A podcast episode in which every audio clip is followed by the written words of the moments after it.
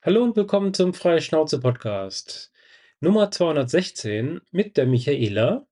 Hallo und mit der Jeanette. Ja, hallo zusammen. Äh, genau. Wir haben es jetzt mal wieder pünktlich geschafft. Der monatliche Rhythmus scheint wieder äh, zu greifen. Und äh, es ist aber irgendwie so ein bisschen äh, tote Hose Zeit. Mhm. Deswegen gibt es nicht so wahnsinnig viele neue Themen. Wie war es bei dir? Ja, auch nicht wahnsinnig viel Neues. Gut, ich hatte jetzt, ja, wie ich das letzte Mal schon angekündigt hatte oder erwähnt hatte, ein bisschen fotografiert oder wieder angefangen, mich für Fotografie zu interessieren. War da halt auch ein paar Mal unterwegs, aber halt doch meistens immer an der gleichen Strecke, halt hier in Friedrichshafen an der Uferpromenade, Mhm. sonntags oder sowas. bisschen spazieren gewesen, äh, Kamera mitgenommen. Ja, okay. Jetzt nichts äh, Großartiges, Fototourmäßig. Das Wetter war ja auch nicht so wahnsinnig toll. Äh, wobei, gut, zum Fotografieren gibt es eigentlich kein schlechtes Wetter. Also man kann da eigentlich immer fotografieren. An Hm. sich ja, aber auch irgendwie, naja. Gut, Ja, dann sind wir schon mit den Themen durch, dann sind wir fertig für heute, oder? nicht ganz, nicht ganz. Ja, solange man eine wasserfeste oder eine Water Resistant oder irgendwie, ich weiß nicht, wie das heißt, so wetterfeste Kamera mit Objektiv hat, äh, mh, spielt das eigentlich keine große Rolle, ja. Ja, aber ich, ich mochte es ehrlich gesagt nicht beim, bei so nasskalten Wetter draußen rumspazieren, egal Ja, ob ich ich jetzt auf der nicht, nee. Suche nach einem hübschen Foto war oder nicht. Aber ja, Nee, Also, wie gesagt, das Wetter wird zwar jetzt langsam wieder ein bisschen besser. Äh, jetzt am Sonntag, wie gesagt, war ich mal wieder am See, habe gesehen, okay, die ersten Schneeglöckchen kommen raus und jetzt habe ich in der Firma auch schon gesehen, okay, die ersten Krokusse sind auch schon da. Also so die ersten Frühlingsvorboten lassen blicken. mhm. Äh, ich habe auch schon mal irgendwo ein paar Primeln gesehen, also auch in der Firma, äh, aber die habe ich jetzt nicht fotografiert. ja, genau. Nee, wie gesagt, Wetter, mal sehen, morgen soll es ja auch wieder eher, also hier zumindest hier mal vormittags eher regnerisch sein. Das passt, da gehe ich eh bloß einkaufen und äh, mal sehen. Vielleicht gehe ich dann morgen Nachmittag nochmal irgendwo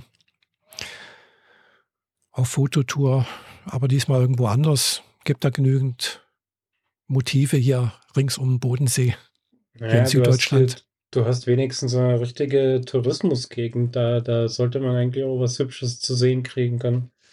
Ja, wenn man, äh, sagen wir mal so, ich möchte dann halt vielleicht nicht unbedingt immer das, auch das fotografieren, was alle anderen auch fotografieren. Ne? Das ist halt, klar, man guckt halt hier in Friedrichshafen irgendwie, da gibt's das und jenes, äh, und dann, was weiß ich, am See, Lindau, Langenargen, Pfahlbauten, Konstanz irgendwo, kenne ich alles. Gell? Das ist halt irgendwie auch für mich dann irgendwo nicht ganz so prickelnd, würde ich mal sagen. Ja, zugegeben. Ja, und irgendwann mu- muss ich mir dann auch mal langsam so überlegen, wo wo könnte ich denn jetzt hingehen? Was habe ich noch nicht gesehen? Ja, und äh, ja, gut, ich habe da schon ein paar Ideen, aber ja, mal sehen, was, was draus wird, wie ich dazu komme. Okay. Genau. Und äh, vor allem, welche Kamera ich benutze. Ja, du hast gesagt, du hast dir noch was Neues gekauft. Ja, wie gesagt, ich äh, hatte mir, hatte ich ja letztens, glaube ich, dann auch schon mal Anna erwähnt, so Micro, Micro Four Third irgendwie mal ins Auge gefasst und ich habe mir dann tatsächlich letzte Woche eine gebrauchte äh, Olympus OMD EM1 Mark II zugelegt. Ein Objektiv dazu hatte ich dann auch schon. Äh, ein 12 bis 40 Millimeter 2.8 beide, also Kamera und Objektiv sind Pro-Sachen, also wirklich, äh, gut, die Kamera ist, glaube ich, elf Jahre alt, also ist vor 2013 rausgekommen, also ist schon nicht mehr das neueste Modell. Deswegen war sie auch relativ günstig, Mhm. gell, weil das aktuelle Modell, da gibt's jetzt die, die OM1 Mark II, die ist jetzt, glaube ich, gerade diesen Monat rausgekommen. Die kostet neu so um die 2000 Euro, glaube ich. Ja. Oder kurz drüber und äh, ist halt eben eine Micro Four Third Kamera, also hat einen kleinen Sensor äh, und äh, aber von der Größe her würde ich sagen, ja, ist sie fast ein bisschen größer wie die Fujifilm XS20, die ich letztens äh, erwähnt hatte.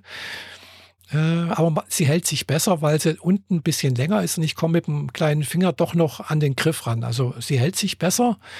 Äh, aber was natürlich entscheidend ist, sind eigentlich halt die Objektive.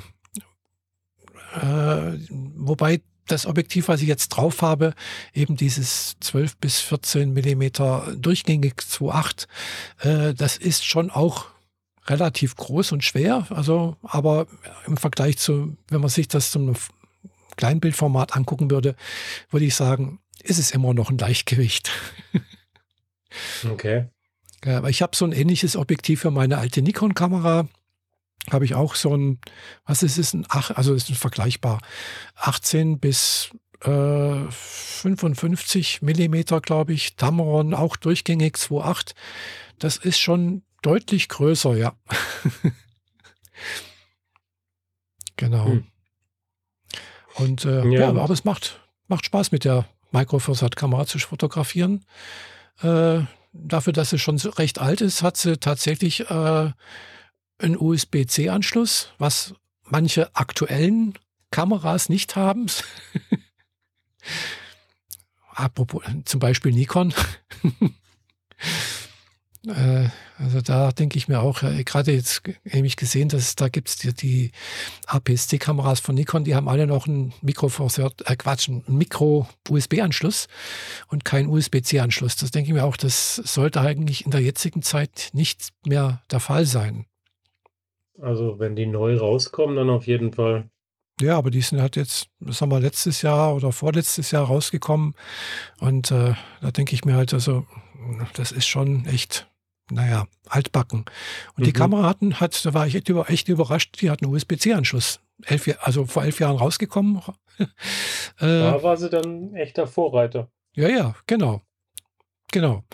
Äh, aber naja, egal. Jedenfalls macht es mit der echt Spaß zu fotografieren. Auch mit der Fujifilm macht es äh, echt Spaß.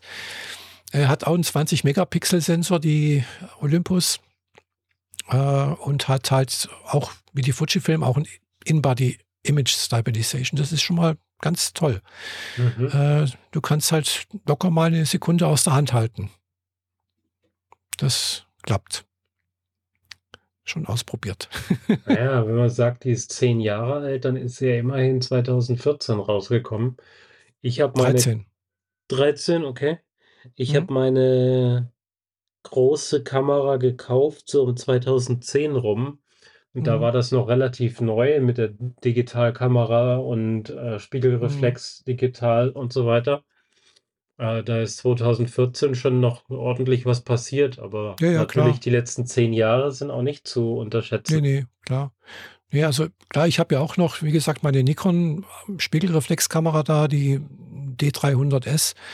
Und die ist halt also im Vergleich zu, wenn ich die, und das ist noch keine Vollformat, also keine Kleinbildkamera, sondern ist ja auch APS-C-Kamera, aber halt eben so Prosumer-Kamera eigentlich, gell, also wie sie das genannt haben, also Profi, also für ambitionierte Amateure, glaube ich, irgendwie. Aber die ist halt ein, ein Profi. Äh, Aussehen, äh, Feature drin, äh, komplett Magnesium, Aluminium Body drin, gell, natürlich mit, mit Kunststoff verkleidet. Die ist halt wirklich schwer, groß, also kannst einen totschlagen damit. mhm. äh, auch waterresistant, äh, denke ich mal. Aber äh, ich weiß gar nicht, wann die rausgekommen ist. Die hat halt bloß 12, Mega, also 12 Megapixel, bloß Anführungszeichen. Aber die kriegst du halt heute auch so für, glaube ich, für 250, 350 Euro ungefähr gebraucht. Gell? Und die hat mich damals auch ja gut 1500, glaube ich, gekostet, nur der Buddy. Ja, sowas ungefähr. Ja, gut. Alles wird billiger. Ja, das ja, gilt klar. zwar nicht für alle Hardware, aber doch für sehr, sehr viele. Mhm. Ja, du hast hier noch deswegen 'n denke ich Extrapunkt mit Analogfotografie auf der Liste, aber Ja, habe ich, genau. Ja, einziges also 2. Thema ist? Ne, ich habe wie gesagt, ich habe ja noch auch noch genügend, äh, Analogkameras da. Die werde ich also auch wieder, äh, benutzen demnächst. Äh, schon mal Film gekauft, äh, also der nicht so schnell der noch nicht abgelaufen ist. Also, ich habe auch abgelaufene Filme im im Kühlschrank, Mhm. äh, haufenweise. Äh, a aber ich war echt überrascht, wie teuer das ist, äh, so 'n Film heute. Ja, Also jetzt ist es schon wieder Seltenheitsfaktor und deswegen teuer, ne? Ja, ja, ne, vor allem es gibt halt bloß noch, soweit ich das jetzt äh, es gibt nicht mehr so viele Filmhersteller. Mhm. Also mir mir also, wo ich jetzt weiß, die Film also, äh, also Farbfilm herstellen, fallen mir jetzt eigentlich nur 2 ein. Das ist einmal, äh, Kodak in also in Amerika. Die haben noch 'ne Fabrik, die stellen noch Filme her.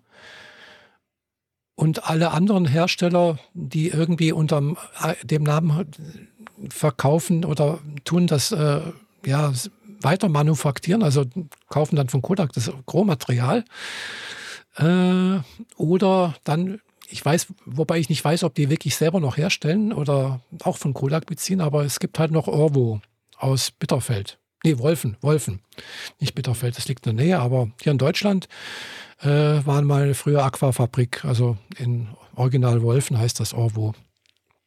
Okay. Äh, das ansonsten es gi gibt noch 'n paar Schwarz-Weiß-Hersteller. Ilford, äh, gibt's da noch. Gut, ich habe auch früher schwarz-weiß fotografiert und habe auch selbst entwickelt?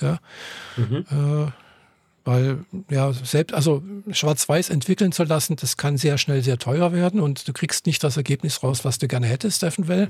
Ja.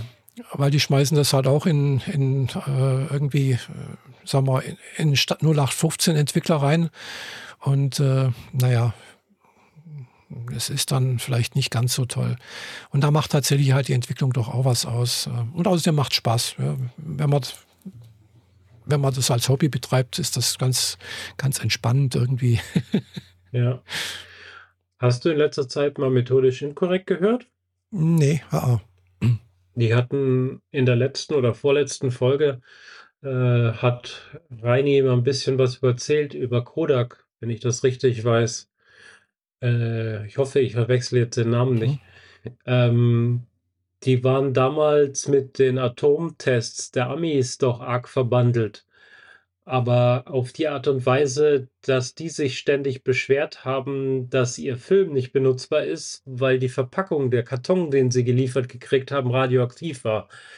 Mhm. Weil von den Bombentests das Zeug halt in die Papierproduktion und so weiter eingezogen ist Mhm. und dann waren die war das Material radioaktiv. Mhm. Nur so ganz schwach, aber das reicht ja, um Film zu ruinieren. Und dann Mhm, waren ja. deren Fotoplatten oder was auch immer, mit denen sie damals gearbeitet haben, halt ruiniert. Und die haben Mhm. immer wieder, äh, bei bei der Regierung halt angefragt: „Was ist jetzt schon wieder? Jetzt ist schon wieder alles verstrahlt Mhm, und wieder mhm. und wieder.“ Das ist immer wieder passiert, bis es so weit kam, dass, äh, die dass die dann die Regierung verklagt haben, so von wegen: „Es Mhm. kann ja nicht sein, dass ihr ständig unsere Produktion ruiniert.“ Und das führte dann dazu, dass, äh, diese Fotofilmhersteller die einzigen waren im ganzen Land neben der dem Militär, die regelmäßig vorab informiert wurden, dass jetzt mal wieder ein Test stattfindet, Ah ja. damit die Bescheid wissen, dass das, was als Nächstes als Material in Verpackung aus der Gegend kommt, Mhm, halt mhm. nicht benutzbar ist und sie Mhm. deswegen nicht nicht das Risiko eingehen müssen, äh, ihr Filmmaterial Ah ruinieren zu ja. lassen davon. Interessant, ja. Also, ja. Ist 'n bisschen Ja. verrückt, aber ja. Ja. Ja, kann gut sein, gell? Also klar, das muss dann so in den 50er Jahren, vielleicht noch Anfang 60er Jahre gewesen sein, wo oberirdische Tests stattgefunden haben. Ja. Aber die haben dann irgendwann mal, äh, glaube in 60er Jahren auch angefangen, unterirdisch das alles zu machen. Ja, das, Ja. äh, hat aber ziemlich lange gedauert, bis sie das in unterirdisch verlagert haben. Mhm. Ja, ja. Und, ähm, dann ähm, Oppenheimer wurde zum Beispiel auch auf Film gedreht, damit er bei der Explosion und dem Ganzen Drumherum, ähm dieselbe Farboptik erzeugt, wie damals auch gefilmt wurde. Mhm. Also, ja, man kann, äh, diese Dinge auch ins Extre ex ins Extre Extrem Ja. treiben. So, Ja, ja, ja, genau. genau. Ja. Ne, also das, äh, wie gesagt, so klar, es gibt halt nicht mehr so viele Filme. Also, und die sind halt echt teuer geworden. Gell? Also früher hast du halt so einen Film für, was weiß ich, beim Aldi für drei Euro gekriegt. Heute zahlst du halt für so ein Kodak Gold hier zwischen 12 und 15 Euro. Ein, eine Mhm. Rolle Film, also Klein, Kleinbildfilm. Ja. Äh, und gutes Entwickeln. Ich habe jetzt dann mir noch jetzt so Fototaschen zum Entwickeln äh, von Orwo besorgt. Die entwickeln auch. Gell? Äh, kann, man es da hinschicken? Habe ich noch nicht ausprobiert. Kostet dann das reine Entwickeln ohne Scan, ohne zusätzliche Bilder 5,50 Euro. Da würde ich sagen, ja, es ist okay. Ja. Und äh, gut, zum Scannen hätte ich einen Scanner da, aber das ist halt auch jedes Mal äh, sehr aufwendig und total langsam. Also die, dieser Epson-Scanner, den ich da habe, da habe ich ja früher alles eingescannt. Boah, das macht echt keinen Spaß. Das, mm, deswegen Okay. werde ich jetzt in Zukunft, werde ich das nächste Mal, wenn ich was fotografiere und einscannen möchte, das versuchen, äh, hier per, also per Foto, also mit, mit dem Leuchtpult unten drunter und dann halt den Film praktisch abfotografieren. Den, den Mhm. Schwarz, den Farbfilm. Das Negativ. Also, weil ich habe nämlich auch letzt meine, meine ganze alte Kamera rausgeholt, eben die Nikon D300S und die Objektive, die ich dazu habe, habe dann habe ich total vergessen gehabt. Ich habe da ein 105 mm Objektiv und das aber ist auch ein Makroobjektiv. Mhm. Also ich komme da wirklich so nah ran, dass es dann eine 1 zu 1 Darstellung hat und dann denke ich mir, wow, äh, habe ich ganz vergessen gehabt, dass ich sowas habe. Weil ich habe das so, so gut wie nicht benutzt bis jetzt. Tja, manchmal sollte man doch mal gucken, was man in seinen Regalen noch rumfliegen hat. Mhm, genau. Mhm. Tja. Und äh, wie gesagt, die D300S ist eigentlich echt gut. Gell? Und ich habe ja noch, noch eine andere. Ich habe noch eine, die, habe ich ein paar Jahre später gekauft, die D3200. Und das ist zwar auch eine, eigentlich bloß eine Konsumerkamera, äh, aber die hat halt dann schon 24 Megapixel, also das Doppelte. Und äh, klar, ist jetzt nicht ganz so schwer und nicht ganz so groß, hat nicht so viele Einstellmöglichkeiten wie die D300S, aber äh, es gibt natürlich auch davon nach Nachfolgermodell nochmal, also ja, wäre auch noch eine Möglichkeit, das noch zu besorgen, aber das ist mir augenblicklich noch zu teuer. Das äh, ist die 7200 oder 7500 ist es dann. Äh, die kostet aktuell noch so um die über 500 Euro. Mhm. Mir Ja, man ein muss nicht alles haben. Ja, nee, nee, genau. man muss nicht alles haben. Ich, außerdem bin ich gerade ein bisschen knapp bei Kasse, weil, also aktuell noch nicht, aber äh, es, es kommt halt, kommen Kosten auf mich zu demnächst äh, für meinen Doppelparker in der Tiefgarage. Äh, da wurde halt dummerweise letzte Woche dann irgendwie festgestellt, äh, dass, oder vorletzte Woche sogar schon, dass da äh, ja der mittlere Träger irgendwie durchgerostet ist. Und äh, ich habe mich mein Auto zwar jetzt immer noch draufgestellt, äh, aber nachdem ich gestern das erste Mal dann auch das, die Bilder dazu gesehen habe, ich gedacht, oh, das Loch ist schon deutlich groß, also so der halbe Träger weggefressen, also an einer Stelle halt, so ein kleines Teil. Äh, und da denke ich mir, nee, da stelle ich mein Auto nicht mehr drauf. Ja, nicht, dass so ein Auto dann irgendwann runterkommt in diese Genau. Mulde unten drunter oder wo auch immer. Oder auf das mal. Auto, packst du unten oder oben? Oben, ja. Ja, dann kommt das halt runter, auf was auch immer Genau. unten gerade ist. Eben, genau. Und äh, das muss nicht sein. Also äh, äh, deswegen steht mein Auto jetzt halt unten in der hier in der, in der Seitenstraße irgendwo. Und äh, ja, ich habe halt einen Kostenvoranschlag. Strafzettel an? nee, nee, da, da darf man parken. Hm, Okay. Packen, also das ist kein Thema.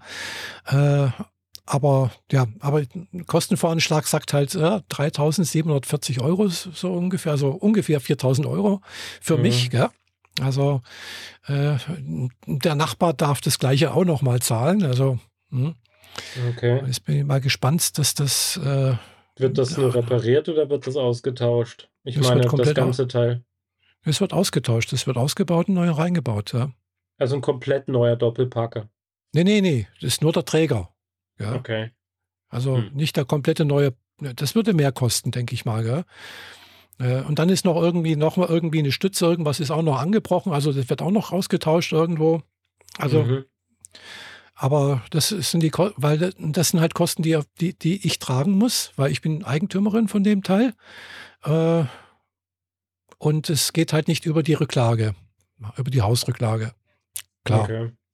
Wenn jetzt, sagen wir, der, der Motor, der die Hydraulik antreibt, gell, kaputt wäre, dann wäre das natürlich jetzt etwas, was für alle betroffen sind oder zumindest für eine Reihe oder sonst irgendwas, dann würde das die Hausrücklage bezahlt werden. Gell. Mhm.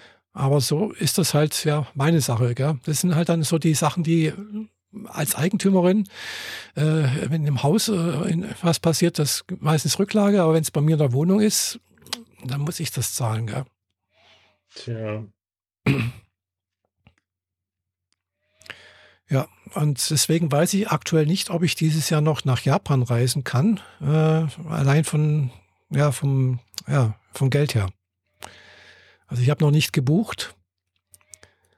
Äh, von daher ist das ist so eine Sache, wo ich noch nicht so genau abschätzen kann. Vielleicht wird es auch erst nächstes Jahr. Ja, gut. Du bist jetzt jedes Jahr in Folge dahin, oder? Jetzt zweimal halt in Folge. Hm, Nach, nach Corona. Ja. Also letztes Jahr und vorletztes Jahr, genau.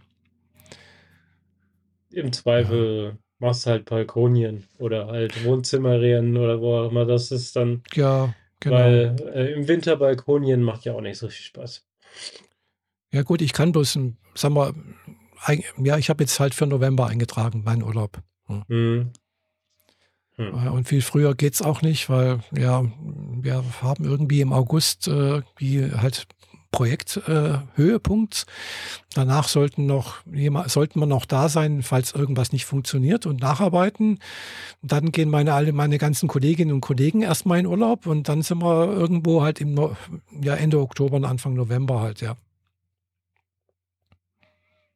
Hm. Mhm, Naja, genau. mal Naja. sehen, was da noch dann kommt. Genau. Aber wie gesagt, man kann ja auch hier schöne Sachen fotografieren. Wobei ich mir natürlich schon reizen würde, eher in Japan zu fotografieren. äh. Aber naja, gut, hier geht's ja auch. Hier gibt's ja auch genügend Sachen und äh, schauen wir mal, was sich da finden lässt oder Mhm. was ich finden werde. Und ich habe auch noch genügend Kameras, die ich hier dann wieder benutzen kann. Eben hier meine Nikon oder meine mehrere, ich habe auch mehrere Nikons, kleine und große. Äh, und äh, apropos Nikon, da habe ich dann eben auch jetzt auf YouTube mitbekommen, oh, da gibt es doch so Leute, die schwören darauf, dass, äh, also die alten Nikon-Kameras zum Beispiel, die haben einen, oder wie allgemein die alten äh, Digitalkameras haben einen CCD-Sensor drin. Und die moderneren, also ja, also die haben dann eben einen CMOS-Sensor drin. Und Mhm. äh, manche schwören darauf, dass die CCD-Sensoren einen bessere Farben, die, die Farben besser dargestellt werden, als wie beim CMOS. Mhm. Und jetzt die Nikon D60, die ich noch habe, das, die hat einen CCD-Sensor drin, aber die D300S einen CMOS-Sensor. Also äh, muss ich mal ausprobieren, ob da ein Unterschied ist. So im direkten Vergleich, ja. Wahrscheinlich nicht. weil Ich denke mal, wenn, wenn man das dann in Lightroom, also wenn man halt ein RAW schießt und das in Lightroom bearbeitet, sollte da eigentlich kein Unterschied sein. Ja, vor allem, dann brauchst du ja auch noch einen Monitor, der überhaupt das so wiedergeben kann, wie Das ist das nächste, genau. Also mit meinem Monitor sehe ich da wahrscheinlich eh keinen Unterschied. Also da müsste ich mir wahrscheinlich wirklich so einen teuren Monitor von Apple kaufen, der, was weiß ich, äh, 8000 Euro kostet oder 4000. Mhm. Äh, äh, bei meinem, da ist, äh, ja, da merke ich schon auch, wenn ich ein bisschen, also nicht sehr groß, aber wenn ich ein bisschen so den, den Blickwinkel ändere, dann ändert sich schon auch wieder ganz leicht das, äh, äh, die Helligkeit. Also nicht stark, aber gut, wenn man halt das eben bei Filmen, also bei, bei Fotos und sonst irgendwas begutachten möchte, sollte das eigentlich nicht der Fall sein. Hm.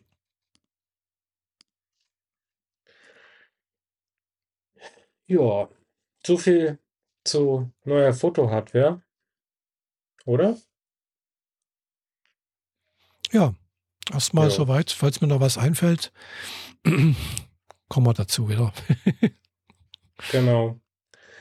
Ähm, ich habe mal was Kurioses gemacht. Ähm, ich war auf einer Convention für Keyboards. Also, da ging es ausschließlich um Computertastaturen. Okay. Ah ja, da gibt's auch so Keyboard-Nerds. Ja, ja, also, da war wirklich alles dabei. Ähm, die das hat im Shackspace in Stuttgart stattgefunden. Das ist hier so der lokale Hackerspace. Mhm. War ich vorher auch noch nie, also war das ganz gut, dass ich da überhaupt mal hingekommen bin. Und da haben viele ihre, äh, entweder gekauft, modifizierten oder selbstgebauten Keyboards hingebracht und man konnte sie ausprobieren. Und damit meine ich nicht nur irgendwie Tastaturen mit, äh, RGB-Beleuchtung oder blauen Tasten oder so, die gab's da auch. Gab auch einige, die sahen völlig normal aus, manche mit zusätzlicher japanischer Beschriftung oder so. Aber dann war das Gehäuse zum Beispiel aus Edelstahl und die gesamte Mhm. Tastatur wiegt halt 4 Kilo. Kann man machen. Ja, Also, wenn man mal 'n Eindringling hat, dann schmeißt man einfach die Tastatur nach ihm, dann kann der dann steht der nicht mehr auf. ja. Aber vor allem so, äh, atypische Tastaturlayouts waren halt interessant. Also, nicht, dass es QWERTY ist oder Dvorak oder sonst was, sondern Mhm. wie die Tasten angeordnet sind, dass sie ergonomischer zur Handform passen und solche Mhm. Späße. Wo du, ähm, gerundete Tastaturen hast, äh, oder so, ähm Mhm. äh, konkave Tastaturen, wo du quasi mit deinen Fingern drüber schwebst und wenn du, äh, den Finger vorschiebst, also innerhalb dieser Halbform, kannst du dann Mhm. halt 4 verschiedene Tasten erreichen und so Späße, ohne dass Hm. du, äh, sonderlich deine Fingergelenke arg bewegen müsstest oder so. Mhm. Ähm, habe einige Fotos davon gemacht und viele davon sind natürlich, äh, wirklich selbst konstruiert und die Dateien gibt's im Netz und da habe ich mir natürlich eine Tastatur rausgesucht, die ich super spannend fand. Alle haben so Mhm. drüber gemeckert, dass sie mit ihren Fingern da nicht hinkommen. Also, dass die dass das Tastaturlayout nicht passt, Mhm. weil man mit dem kleinen Finger, äh, nicht an bestimmte Tasten kommt oder man Mhm. sich zu sehr anspannen muss, um, äh oder die Finger verkrampfen muss, um bestimmte Tasten Ja. zu erreichen. Und dann habe ich meine Pranken mal da drauf gepackt. Also, ich habe ja doch relativ lange, äh meine Mom sagte Mhm. Klavierfinger. Ah ja. Ja. Und die war perfekt. Also, alle anderen Tastaturen hatte ich die ganze Zeit das Gefühl, die sind für kleinere Hände designt. Und dann hatte ich endlich eine Tastatur unter den Fingern, die wirklich perfekt zu mir passte. Also, ich konnte wirklich ohne jedwede Anspannung jede beliebige Taste erreichen und hatte unterm Daumen sogar noch 'nen Trackball. Und jetzt bin ich am Überlegen, also, wenn mich das noch die nächsten 2 Wochen nicht loslässt, dann baue ich mir die. Weil alle Dateien liegen in GitHub, also, ich kann mir die runterladen Mhm. und drucken. Ich brauche nur die Keycaps, also, diese Ja. also, Keycaps sind die Kappen von den Tasten und die Sockets oder wie auch immer das heißt. Mhm. Also, Ja. die Dinger, die man drückt, also, die Mhm. Mechanik, die den den Schalter auslöst, Ja. die muss man dann noch kaufen. Da kann man natürlich noch beliebig tief in ins Rabbit Hole absteigen, Ja, ich weiß, da weil gibt's ja unterschiedliche Arten, äh, von Schaltern, äh, ob die klicken Schalter, oder Tasten, äh, Ja. Gewichtung, also Genau. Ob sie oder wie laut sie sind. wie laut sie sind oder lineares oder Genau. Mhm. unterschiedlich Mhm. geformtes Ja. Klicken. Also, so du hast 'n leichten Druck bis zu 'nem gewissen Punkt, aber kurz bevor es auslöst, wird der Druck noch etwas stärker oder so. Also, Mhm. damit du das Gefühl hast, du du bist auf der richtigen Taste, aber du hast sie noch nicht ausgelöst. Mhm. Oder Tasten, die linear durchgehen, Tasten mit besonders wenig Hub oder besonders großem Hub. Also, da Mhm. kann man sich noch ganz, ganz, ganz tief einnörden.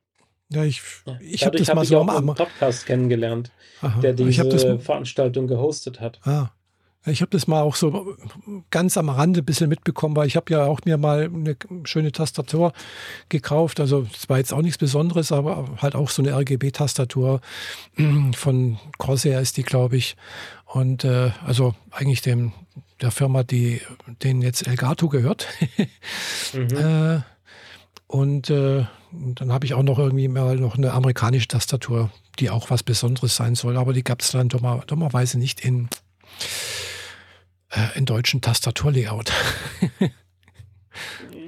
ja, also entweder oder, entweder amerikanisch oder deutsch, aber da geht es ja in Kombination ist blöd.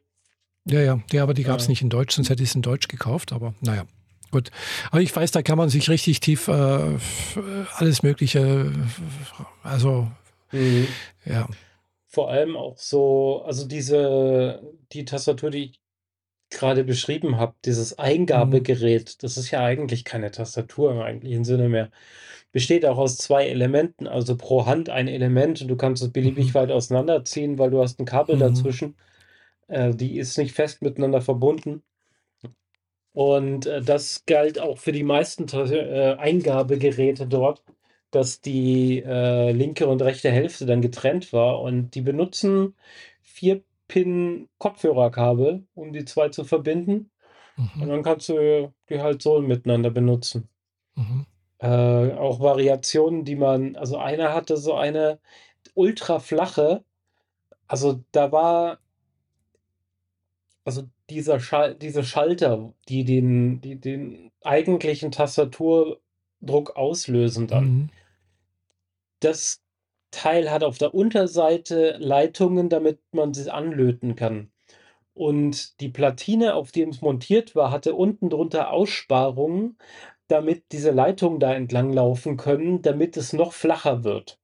Also, man Mhm. hat sich noch 'nen Millimeter Bauhöhe gespart und einer hat sich das so konstruiert oder wollte das jetzt so machen, dass er die Tastatur quasi in die Hosentasche stecken kann und tippen kann, während die Hände in der Hosentasche sind.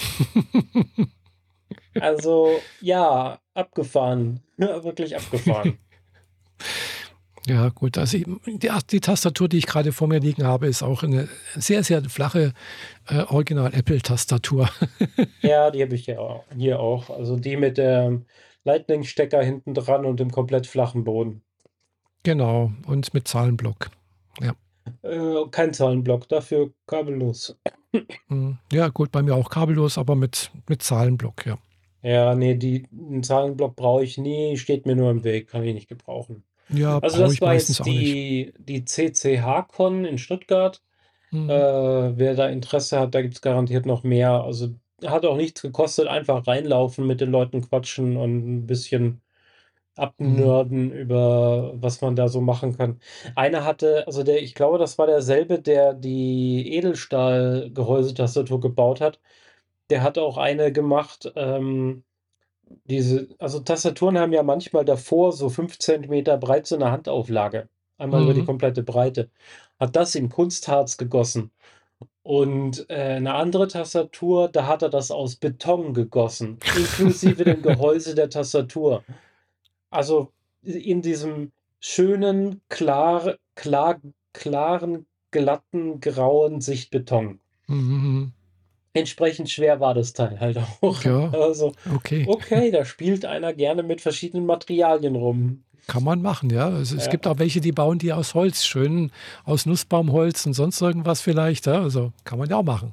Ja, klar, ähm, da da kenne ich richtig schöne Layouts, also die dann so 'n bisschen Richtung Steampunk-Schreibmaschine gehen. Mhm, mhm. Ja.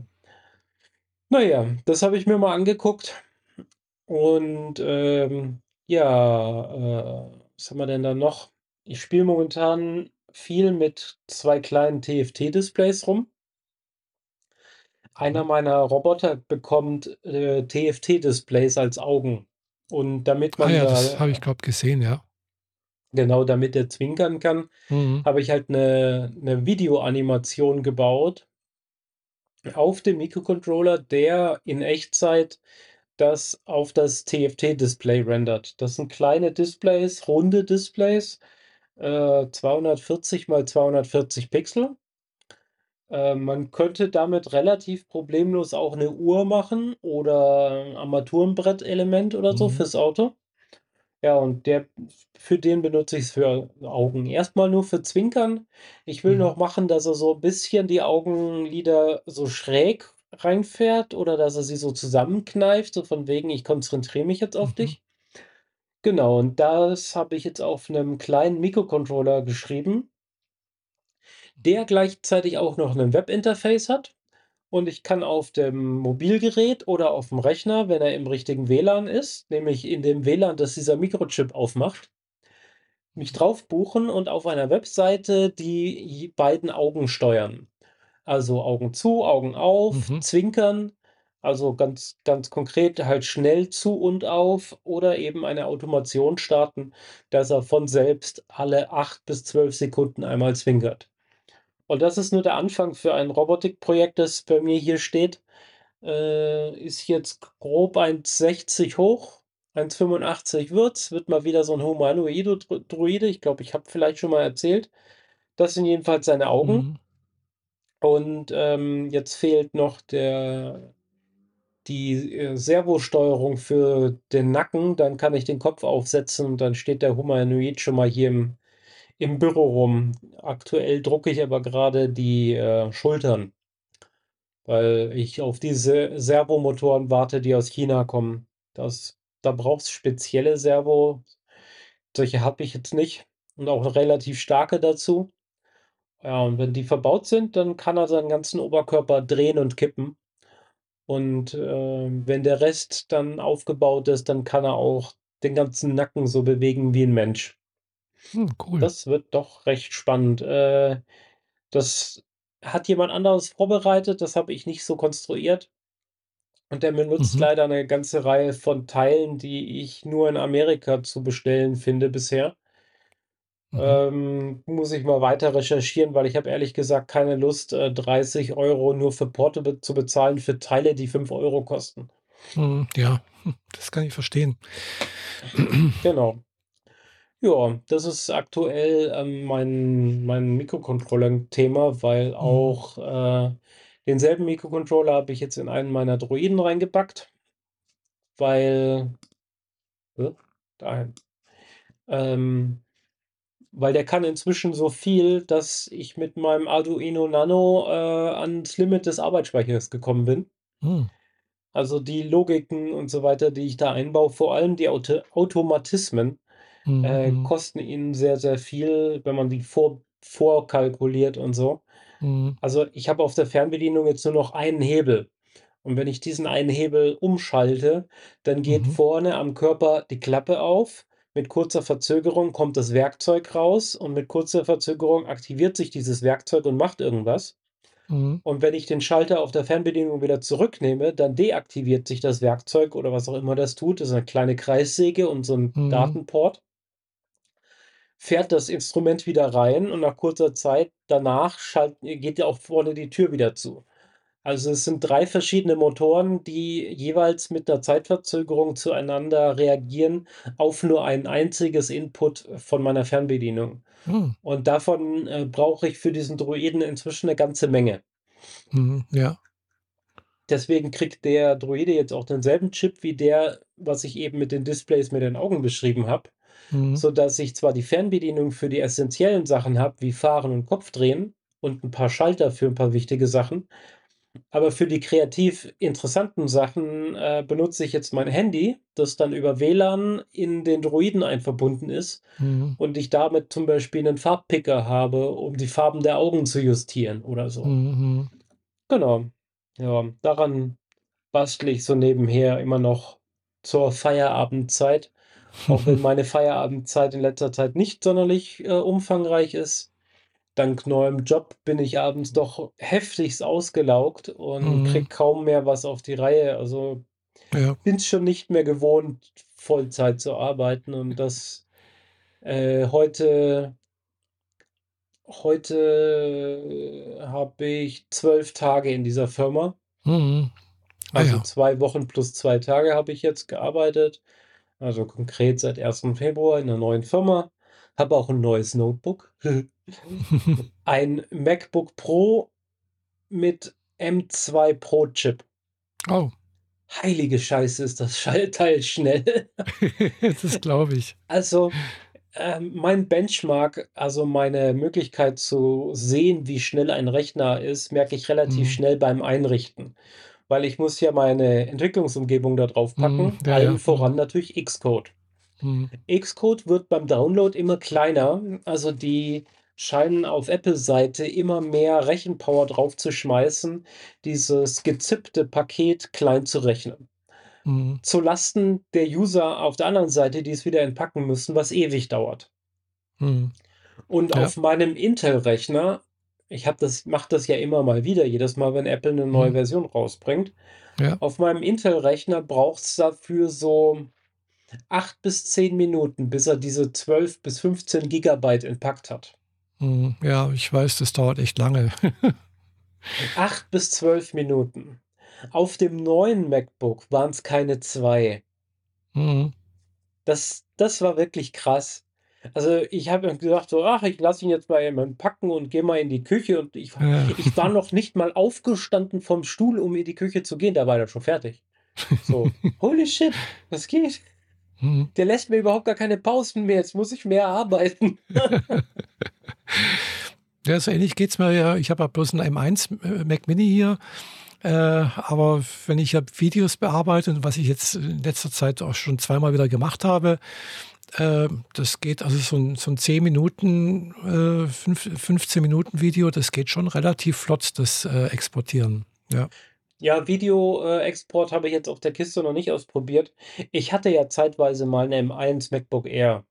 Da Mhm. habe ich so was mal ausprobiert, aber der Leistungsgewinn stand nicht in Relation zu der Zeit, die es gebraucht hat, ein fertiges Projekt auf den Mac aufs MacBook rüber zu kopieren, um es dann wieder zurück zu kopieren. Mhm, Das macht mhm, natürlich ja. nur Sinn, wenn der M1 der Hauptrechner ist. Ja, ja, Ja. klar. Ja, bei mir ist es jetzt sozusagen hier mein Mac Mini ist hier der der mein Produktionsrechner.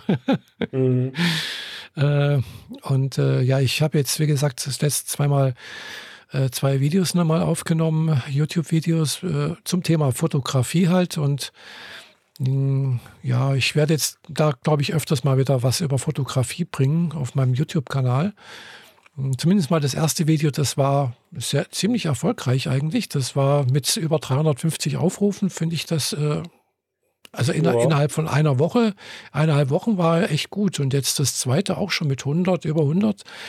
Am Anfangs nicht so viel und jetzt plötzlich innerhalb von einem Tag, da muss es mal irgendwo empfohlen worden sein.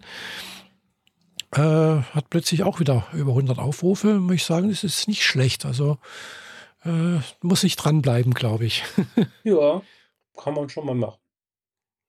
Ja, weil ich wenn ich mir dann teilweise eben andere so Videos anschaue von so Fotografen, die machen eigentlich auch nix Besonderes, außer dass sie sich halt irgendwo im Wald, an der Küste oder sonst irgendwo filmen, teilweise bei Nacht oder keine Ahnung was und zei zeigen, wie sie Foto Fotos machen, gell?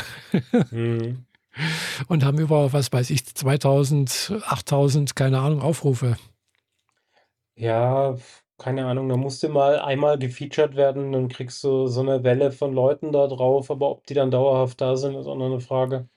Aber Das ja. ist das andere, gell? Die meisten, äh, es ist es spielt keine Rolle. Äh, ich muss erst mal 1.000 Abonnenten erzielen. Ja, genau. Äh, und ab ab 1.000 Abonnenten habe ich das Recht, wieder meinen Kanal zu monetarisieren. Mhm. Ja, die hatten ja das irgendwie mal hochgesetzt, äh, das Limit oder halt, äh, die Anforderungen, YouTube meine ich. Und, äh, da bin ich halt leider rausgeflogen, hm? Und, äh, das ist natürlich Seitdem kriegst schade. du von denen kein Geld mehr. Genau, es gibt kein Geld mehr von von von Yout es war eh nichts, was ich da groß bekommen habe? Auszahlungsgrenze liegt bei 25 €. Erst ab da kann man irgendwas auszahlen lassen bei bei YouTube. Und das Mhm. hat immer, was weiß ich, 2 Jahre gedauert, bis ich mal auf den Betrag gekommen bin, so. Okay. Also, ich da war jetzt, äh, Ja. wirklich 'n ganz kleines Licht. Aber mit dem anderen YouTube-Kanal früher, mit mit meiner Freundin Farah zusammen, äh, da hat man doch schon deutlich mehr Aufrufe gehabt, äh, und auch über 1.000 Abonnenten. Und, äh, da war schon mal im Monat so, ja, würde ich sagen, 100, 200 € drin. Oh, okay. Ja, also also den einen Monat, wo wir mal Erfolg hatten. und Ja, ihr danach wurde hattet ja leider, danach wurde der Kanal gesperrt. Also nicht der Kanal, aber halt äh, das AdSense-Konto. Ja, okay. Wegen Also sexuellem Content oder so ähnlich, ne? nein, äh, wegen, äh, weil jemand zu oft draufgeklickt hat. Also kurz gesagt, meine Freundin Farah hat selbst draufgeklickt und äh, ja, auf die Werbung. Und, und das ist, es sieht dann halt blöd aus, wenn man, das ist dann halt Klickbetrug letztendlich. Gell. Ja, okay, selber schuld. Ich, ja, ich habe es ja mehrfach gesagt, sie soll es nicht machen, aber es dummerweise, es war halt mein AdSense-Konto, was dahinter stand. Oh, hm, na toll. Gell. Aber konnte ich zum Glück fixen, Mhm. weil es war noch ein AdSense-Konto, wie gesagt, äh, mit meinem alten männlichen Namen, das ist schon Mhm. lange her. Äh, Und nachdem ich dann plötzlich ja doch einen, einen neuen Namen hatte und dann auch ein anderes Konto hinterlegt hatte, äh, ging das dann plötzlich.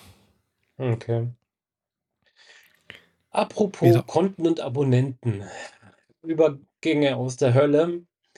Äh, lass uns mal zum äh, kleinen, aber doch feinen Serienspektakel äh, Mhm, ja. Übergehen. Also in letzter Zeit kam ich nicht sonderlich zu irgendwas und ähm, war abends doch sehr, sehr müde und äh, auch generell bin ich nicht so sonderlich motiviert gewesen, irgendwas zu tun im Januar. Mhm, ja. Und äh, über eine Freundin wurde mir jetzt eine Serie empfohlen, die habe ich ja mehr als einmal schon die Werbung für gesehen, weil wenn man auf Apple TV äh, Serien guckt, also Mhm. innerhalb von Apple TV, nicht nur mit der Apple TV, dann kriegt man ja Werbung für die anderen Serien. Ich habe ja Foundation geguckt und äh, Mhm. Severance und äh, äh, Silo und natürlich For All Mankind. Mhm.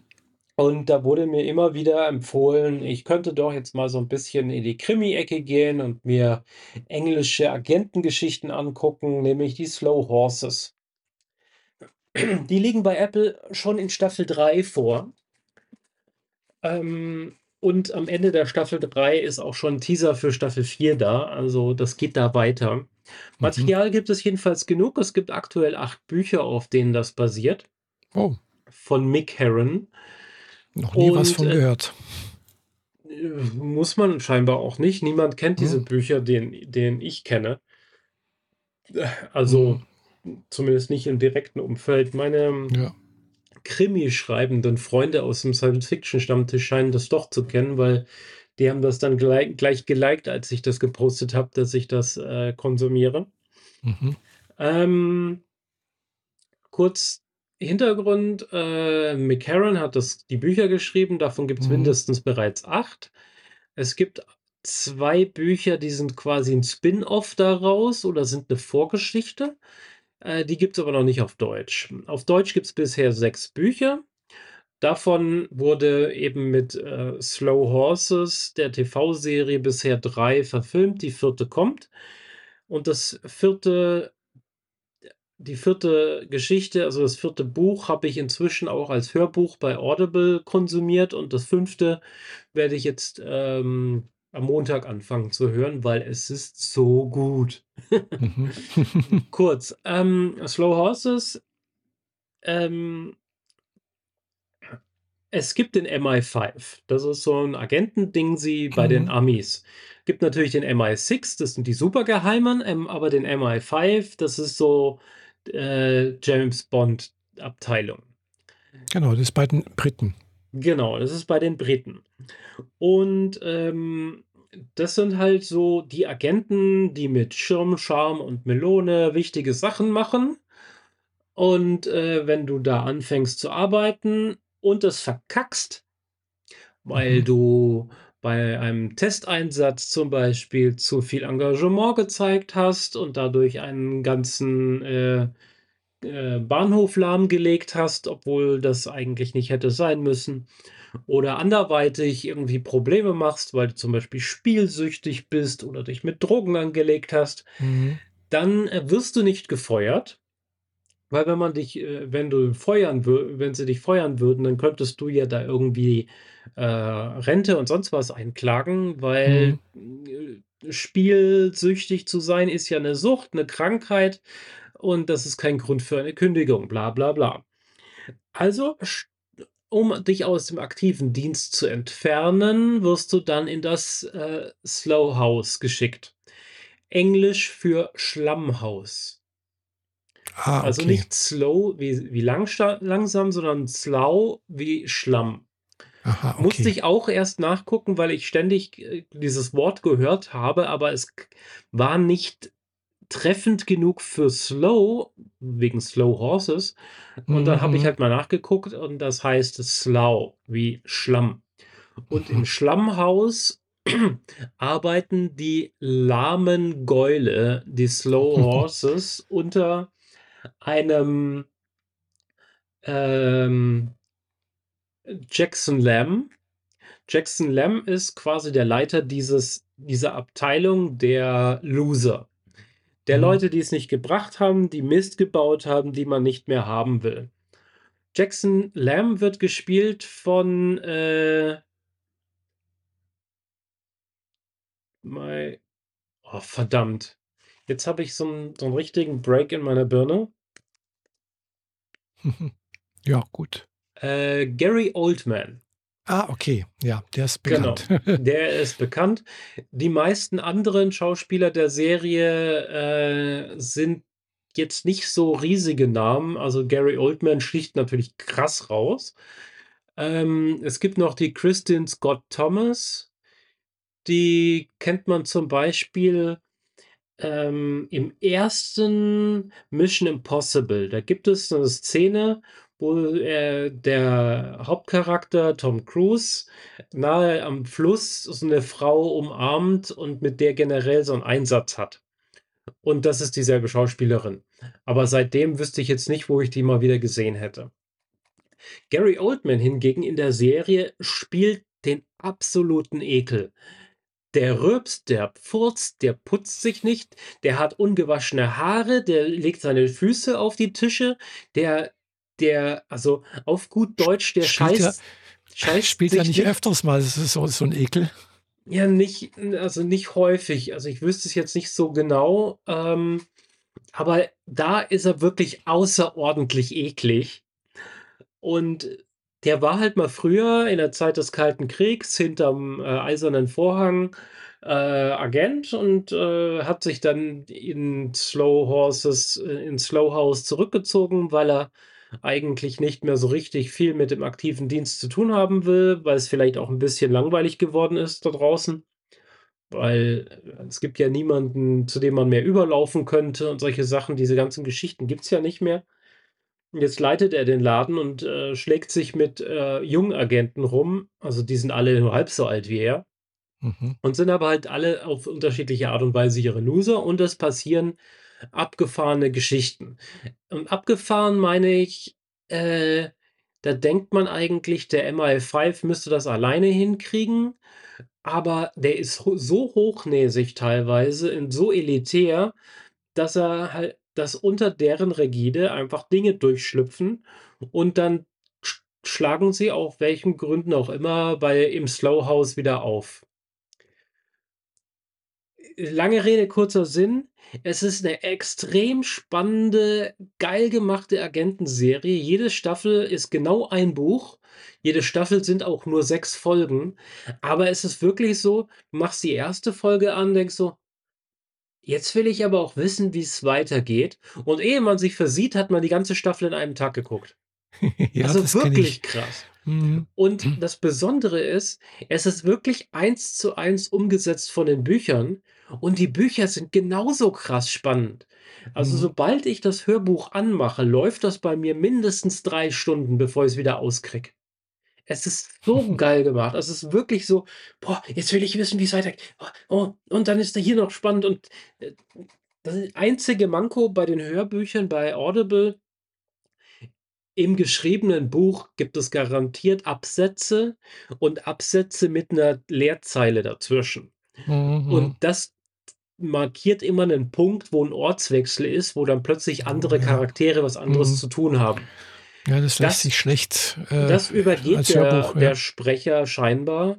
Vielleicht bewusst, vielleicht ist das aber auch dem Schnitt zum Opfer gefallen, dass derjenige, der die die einzelnen Takes, die der Sprecher da eingesprochen hat, zusammengefügt hat und diese Pausen zusammengerückt hat, sodass nicht mehr immer sofort klar ist, dass wir gerade einen Szenenwechsel haben, Mhm. weil eben äh, ist Jackson noch im Treppenhaus und hat dem Geg Gegner seine seine Whiskyflasche auf den Kopf geknallt und im nächsten Moment, ähm, ist River irgendwie am Wasser und redet mit mit einer anderen Person und du denkst so: „Moment, River war doch überhaupt nicht in dem Büro. Wie kommt das jetzt? Das geht doch gar nicht.“ Genau. Das ist das einzige Manko bei den Hörbüchern, aber selbst da bin ich, äh, ähm komme ich inzwischen ganz gut klar. Mhm. Ja, cool. Zum Ne, also, Start ja, in meinen neuen Arbeitgeber musste ich, äh, nach Düsseldorf fahren. Ah ja.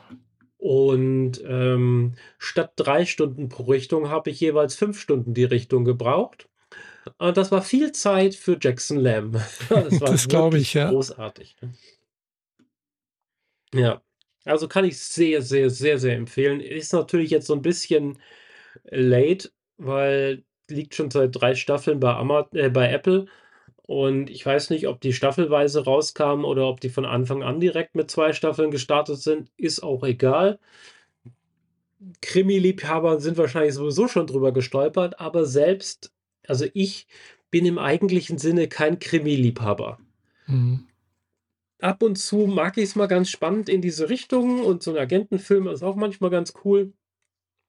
Aber ich bin dann doch eher beim Science Fiction und so weiter einzusortieren, ist ganz klar. Und, äh, äh, es gibt noch 'n paar andere, äh, Krimiserien, wo halt irgendwie ein Serienkiller gejagt wird oder so. Da würden Mhm. mich, äh, keine 10 Slow Horses dazu kriegen, diese Serie anzuklicken. Aber Slow Horses, meine Güte, äh, das äh, das ist noch 'n ganz anderes Kaliber. Äh, Ich fand's muss ich mal richtig, gucken, richtig ob ich geil. das, äh, äh, auf auf Apple TV finde. Mhm. Ja. Ja. Genau. Äh, ist auch, glaube ich, soweit 'n Apple TV Original. Also, man wird es so Ah bald ja. nicht bei Amazon oder sonst wo Ah, sehen. okay. Ja, dann findet man's nur auf Apple TV, klar. Genau. Ja, ich habe jetzt bloß an Serien eigentlich, äh, nicht sehr viel geschaut, aber es außer ab und zu mal bisschen YouTube und, äh äh, ab und zu mal 'n Anime. Aber da Äh, kommt was. Und aber es kommt diesen Monat etwas 'ne Serie, wo ich denke: „Ja, es könnte vielleicht sein, dass ich mir die mal angucke.“ Äh, und zwar, äh, weiß nicht, jetzt ab 20. oder 23. irgendwie so was. Ähm, wen's interessiert, kann man gucken. Und zwar auf Disney Plus kommt demnächst eine Neuverfilmung der Serie Shogun. Mhm. Äh, weiß nicht, wer das vielleicht noch kennt, aus den, was war das, 80er Jahren, glaube ich, des letzten Jahrhunderts. Da gab's eben die Serie Shogun mit, äh, Richard Chamberlain als in der Hauptrolle, glaube ich, wenn mich alles täuscht. Und, äh, eben, ich weiß nicht mehr, wie der heißt, der also 'n berühmter japanischer Darsteller. Hm. Äh, weiß ich jetzt nicht, wie er kann ich jetzt nicht sagen, wie er heißt. Ja. War eben war eben dieser Toranaga-Sama. Und, äh, ja, ich hatte dann eben auch, weil ich die Serie geschaut hatte, mich sehr in fasziniert hatte eben auch diese japanische Kultur des Mittelalters damals und, äh, dann e eben auch das Buch gelesen. Mehrfach, äh, hatte ich auch, glaube ich, schon 'n paarmal berichtet darüber.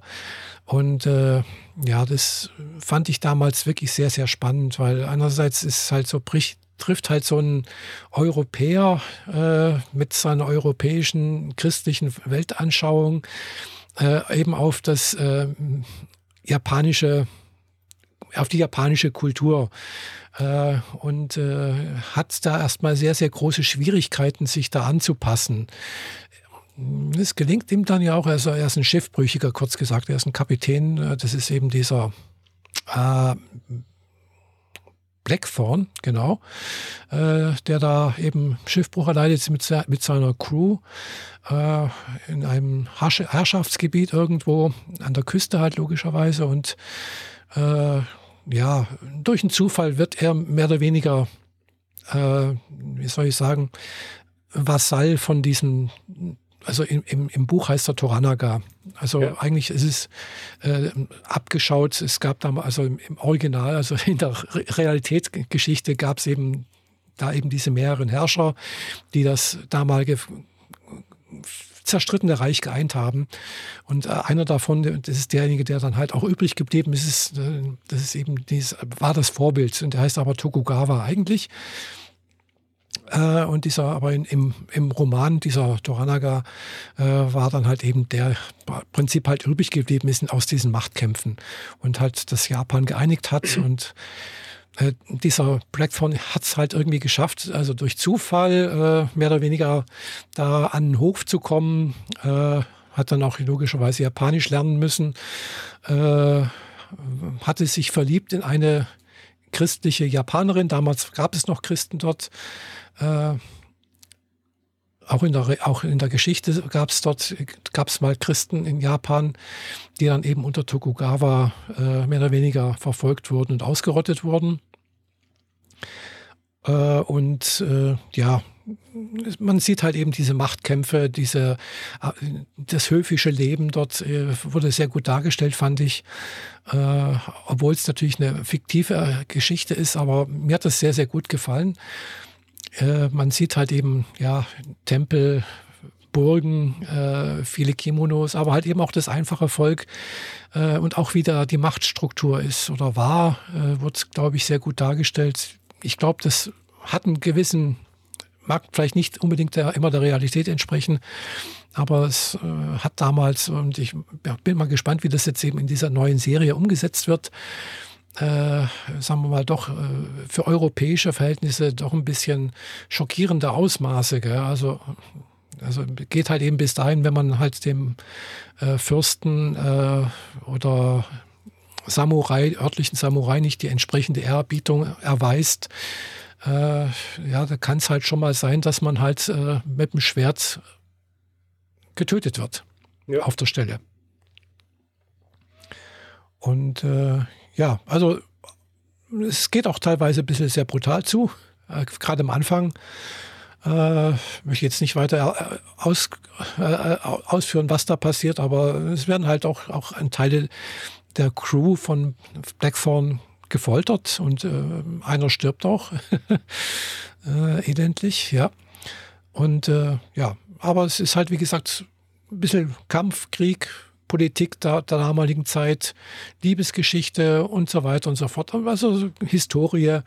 Also es ist eine gute Mischung, finde ich, und es ist gut geschrieben, ja. Und auch bin immer deswegen gespannt, wie die Serie umgesetzt ist. Kommt am 27.02. Ah, ja. raus, an einem Dienstag, genau. Und genau. sind äh, natürlich einige sehr bekannte äh, Schauspieler da drin, die man auch schon aus anderen ähnlich gelagerten Filmen kennt. Also zum Beispiel gibt es ja den ähm, 2003er The Last Samurai auch mit Tom Cruise, mhm. der ja so ein bisschen eine ähnliche Geschichte abbildet. Nur, dass ja. da halt so ein, so ein Kriegsheld, Bürgerkriegsheld irgendwie auftaucht und so weiter. Und, und, und, sagen wir mal, es spielt auch 250 Jahre später. Ja, genau. Aber die Idee ist ähnlich. Also ja, ja. Wird, wird halt gefangen genommen, lernt die mhm. japanische Kultur kennen und kämpft dann plötzlich auf deren Seite. Mhm. Witzigerweise, ähm, wenn ich das hier. Hä? Wie Sanada? Sanada? Ja, genau.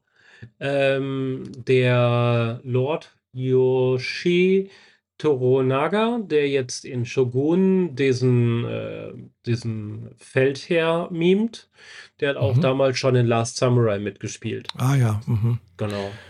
Ja. Äh, doch sehr, sehr bekannter japanischer mhm. Schauspieler. Mhm. Auch in, vor allem in westlichen Filmen. Mhm. Ah ja. Gut, ist mir jetzt nicht so geläufig, aber wie gesagt, äh, aber was, was ich noch erwähnen wollte, ist, hm, das Witzige ist ja, dass eigentlich diese Geschichte, also die da James Clavel, da umgesetzt hat, äh, als Roman, hat einen äh, realen Hintergrund. Gell? Also es gibt tatsächlich einen schiffbrüchigen Captain oder sonst irgendwas, der äh, in Japan gelandet ist zu dieser Zeit äh, und es auch tatsächlich geschafft hat, äh, in den Samurai, also in den Adelstand erhoben zu werden. Äh, also es gibt heute noch sein Grab irgendwo Also es gibt, es ist, es ist, also es gibt einen realen Hintergrund dazu. Mhm. Ja. Und äh, klar, Adliger in Japan zu sein oder Samurai, also Kriegerkaste anzugehören, hat natürlich schon auch äh, gewisse Sachen. Also hat, sieht man halt auch, auch, wie die, wurde halt auch in diesem abgehandelt, wie das mit dem Feudalsystem funktioniert. Also ähnlich wie bei uns hier früher im Mittelalter, es war halt ein Dehensystem. Also sprich, äh, der Untergebene musste dem äh, Gefolge leisten, dem, dem den höheren, höhergestellten, ja, musste auch dann eben äh, Kriegsdienst leisten, äh, Leute liefern, äh, Vorräte abgeben und so weiter und so fort. Ja. Also es war wirklich so ein, so ein Kastensystem, wie früher bei uns halt im Mittelalter auch. Ja, das war halt so deren, deren Ritter. Also die Samurai Genau. sind de, äh, deren Ritter. Kann man es so ungefähr sagen, ja, das ist eine Kriegerkaste, kann man sagen, gell, ja. ja. Äh, wobei es natürlich dann auch schon noch die untere Kriegerkaste gab, also nicht Kriegerkaste, es waren halt diejenigen, die keine, äh, sagen wir, die, die, sagen wir, die Bauern halt, oder äh, die halt äh, das Fußvolk, äh, das waren natürlich keine äh, Samurai. Aber Samurai hat bedeutet ja, äh, man hat das Recht, zwei Schwerter zu tragen. Mhm. Ja. Und äh, das hatte dann eben auch dieser Blackthorn auch das Recht, zwei Schwerter zu tragen. Äh, als Nicht-Samurai durfte man nur ein Schwert tragen oder wäre gar keins. Also Okay. Na gut. Ja, also das steht uns für den 27. noch an. Da können wir schon drüber reden, wenn wir dann in der Folge 217 uns wiederhören. ja, Und ich würde sagen, dann machen wir für heute jetzt auch erstmal die Kiste zu. Ich habe sonst Ja, auch nichts mehr genau. groß zu erzählen. nee, ich auch nicht. Nächstes Mal vielleicht ein bisschen mehr über neuen Job und Arbeit. Dann habe ich Mhm. auch mehr als einen Monat hinter mir. Aber äh, wie das halt so ist mit NDAs und Projekten und so, kann ja Mhm, nur sehr mhm. lose drüber reden. Ja, Wir ja. Teufel tun, das zu ändern, so wie ich das früher mal mit anderen Arbeitgebern gemacht habe. Mhm, Äh, das hat mir immer nur Probleme eingebracht. Also mhm. Ja, das sollte man äh, nicht so mm, drüber reden. Also genau. ich darf so oder so nicht drüber reden. Ich kann auch nicht, weil ich dazu ka- zu wenig Einblick habe, aber von daher äh, Arbeit lasse ich außen vor aus mehreren Gründen auch, ja. Ja, klar. Ja, dann ähm, bleibt mir nur zu sagen, vielen Dank für die Aufmerksamkeit. Ja, danke für die Aufmerksamkeit. Bis zum nächsten Mal. Bis zum nächsten Mal. Bye, bye. Jo, ciao.